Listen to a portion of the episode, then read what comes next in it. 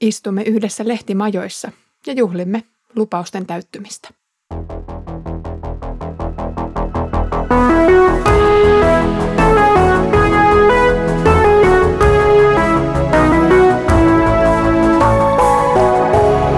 Kirjoitusten pauloissa. Lämpimästi tervetuloa mukaan Kirjoitusten pauloissa podcastin pariin. Olen Iida Halme kansanlähetysopistolta ja luen kanssasi Sakarian kirjaa. Olemme edenneet kirjassa jo niin pitkälle, että olemme tulleet tämän kauden toiseksi viimeisen jakson pariin.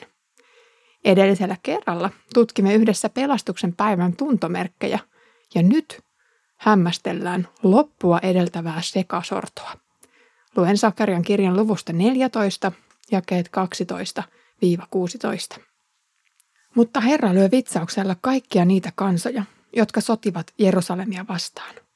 Ihmisiltä mätänee ruumis heidän vielä seisoessaan, silmät mätänevät kuopissaan ja kieli mätänee heidän suuhunsa.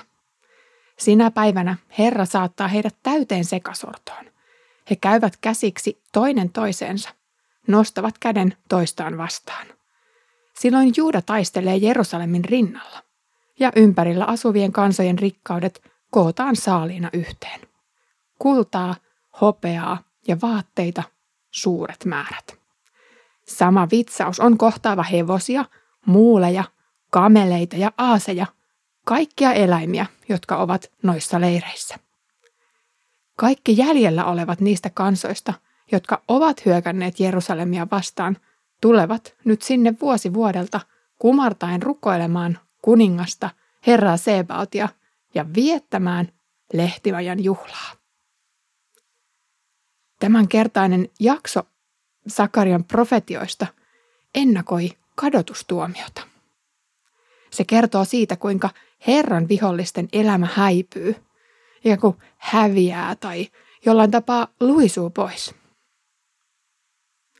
Tekstin äärellä tulee väkisin mieleen Joosuan kertomukset maan valloituksesta, kuinka siellä viholliskansat vihitään tuhon omaksi Jumalan omien tieltä. Teksti kuvaa kansoja, jotka joutuvat tuhon ja sekasorron valtaan.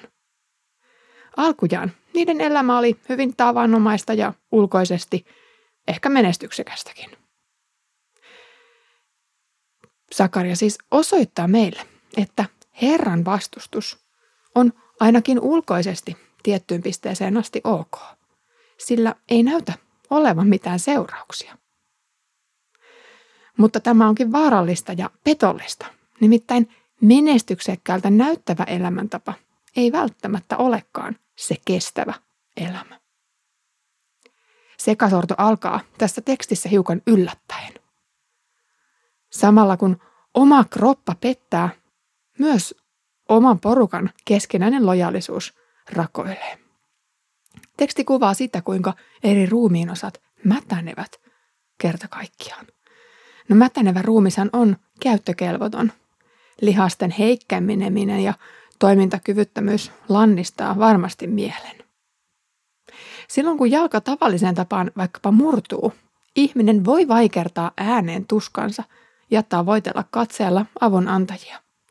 Mutta nyt näiden tilanne on hyvin toivoton. Nimittäin heidän kielensä mätänee, joten puheen tuottaminen eikä avun huutaminen enää onnistu ja silmätkin mätänevät, jolloin ihminen jää sisäiseen pimeyteensä omaan kuplaansa. Hän on täysin avuton.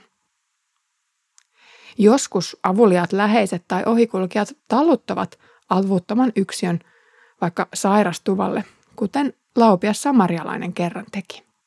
Mutta tässä tilanteessa sekin toivo on turha. Nimittäin kun kaikki ovat yhtä sokeita ja yhtä toimintakuvyttömiä, niin kuka voisi taluttaa toisen sokean perille?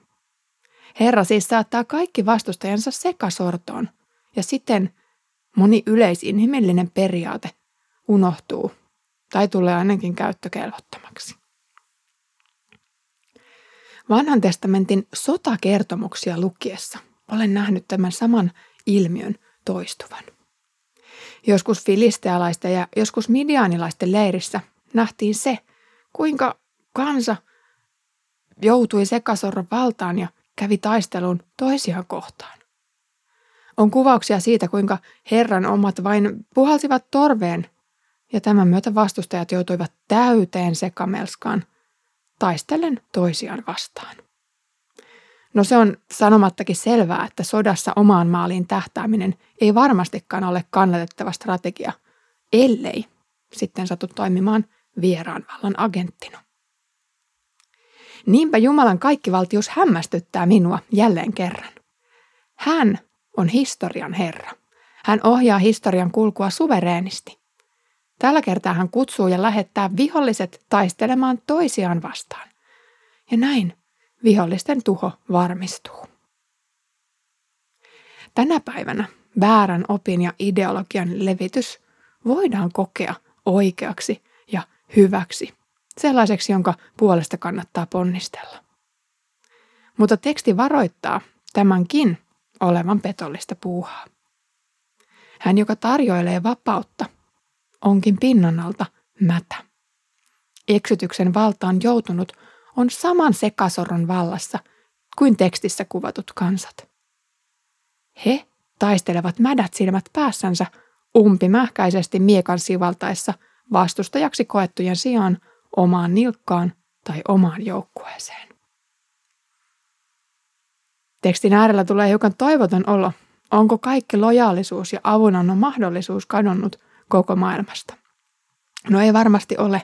Historian Herra on edelleen yhtä toimintakykyinen kuin ennenkin. Ja lisäksi teksti paljastaa yhdenlaisen lojaalisuuden muodon.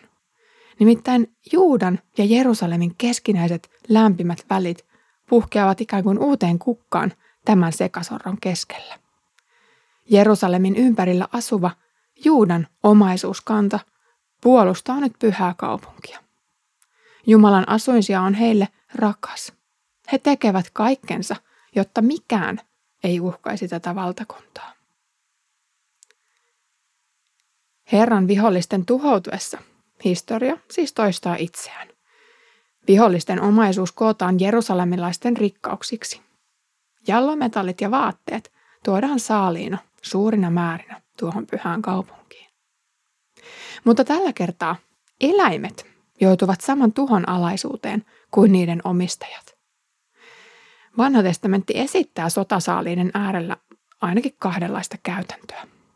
Ajoittain voitetut kaupungit piti tuhota ja polttaa täysin sekä asukkaat surmata.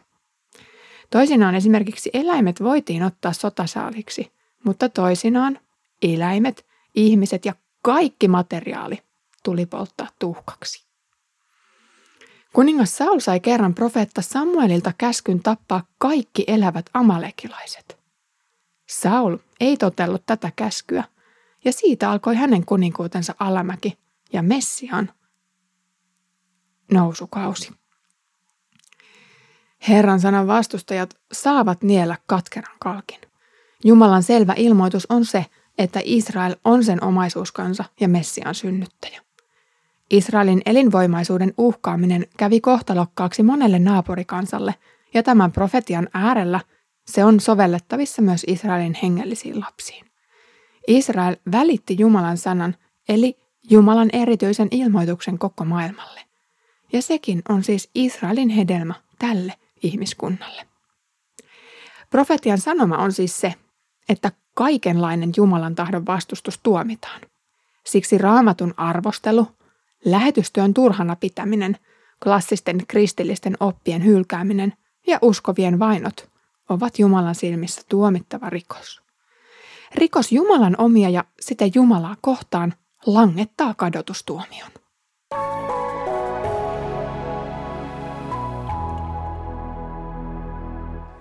Jotkut raamatun selittäjät ovat nähneet tässä tekstissä esikuvan tuhatvuotisesta valtakunnasta, joka sitten tulkintaperiaatteen mukaan kertoo joko juutalaisten tai kristittyjen hallintavallassa. Opin mukaan siis tietty ryhmä, tietty Jumalan oma ryhmä hallitsee muita kansoja ennen Kristuksen paluuta. No tämä oppi on varmasti juutalaista tai kristillistä itsetuntoa pönkittävä näkemys. Mutta monet luterilaiset ovat hylänneet sen.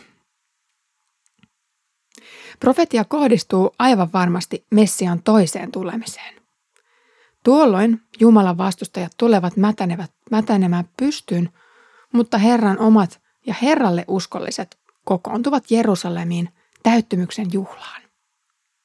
Teksti nimittäin päättyy siihen, kuinka paitsi juutalaiset, myös pakanat tulevat yhdessä lehtimajan juhlaan vuosittain rukoilemaan Herraa. Kiitos sinulle, kun kuuntelit tämänkertaisen jakson kirjoitusten pauloja podcastista. Saimme yhdessä nähdä sitä sekasortoa, joka viholliskansojen keskellä puhkesi. Historia tulee siis konkretisoitumaan jollain tapaa vielä ennen viimeistä taistelua. Miten se täysin sitten tapahtuukaan, niin se jää meille nähtäväksi. Ensi kerralla olemme kauden viimeisessä jaksossa ja silloin tutkaillaan yhdessä Jumalan liiton ehtoja sekä uskollisuuden teemaa. Mutta siihen asti Herramme Jeesuksen Kristuksen armo, Isän Jumalan rakkaus ja Pyhän Hengen osallisuus olkoon meidän kaikkien kanssa. Thank you.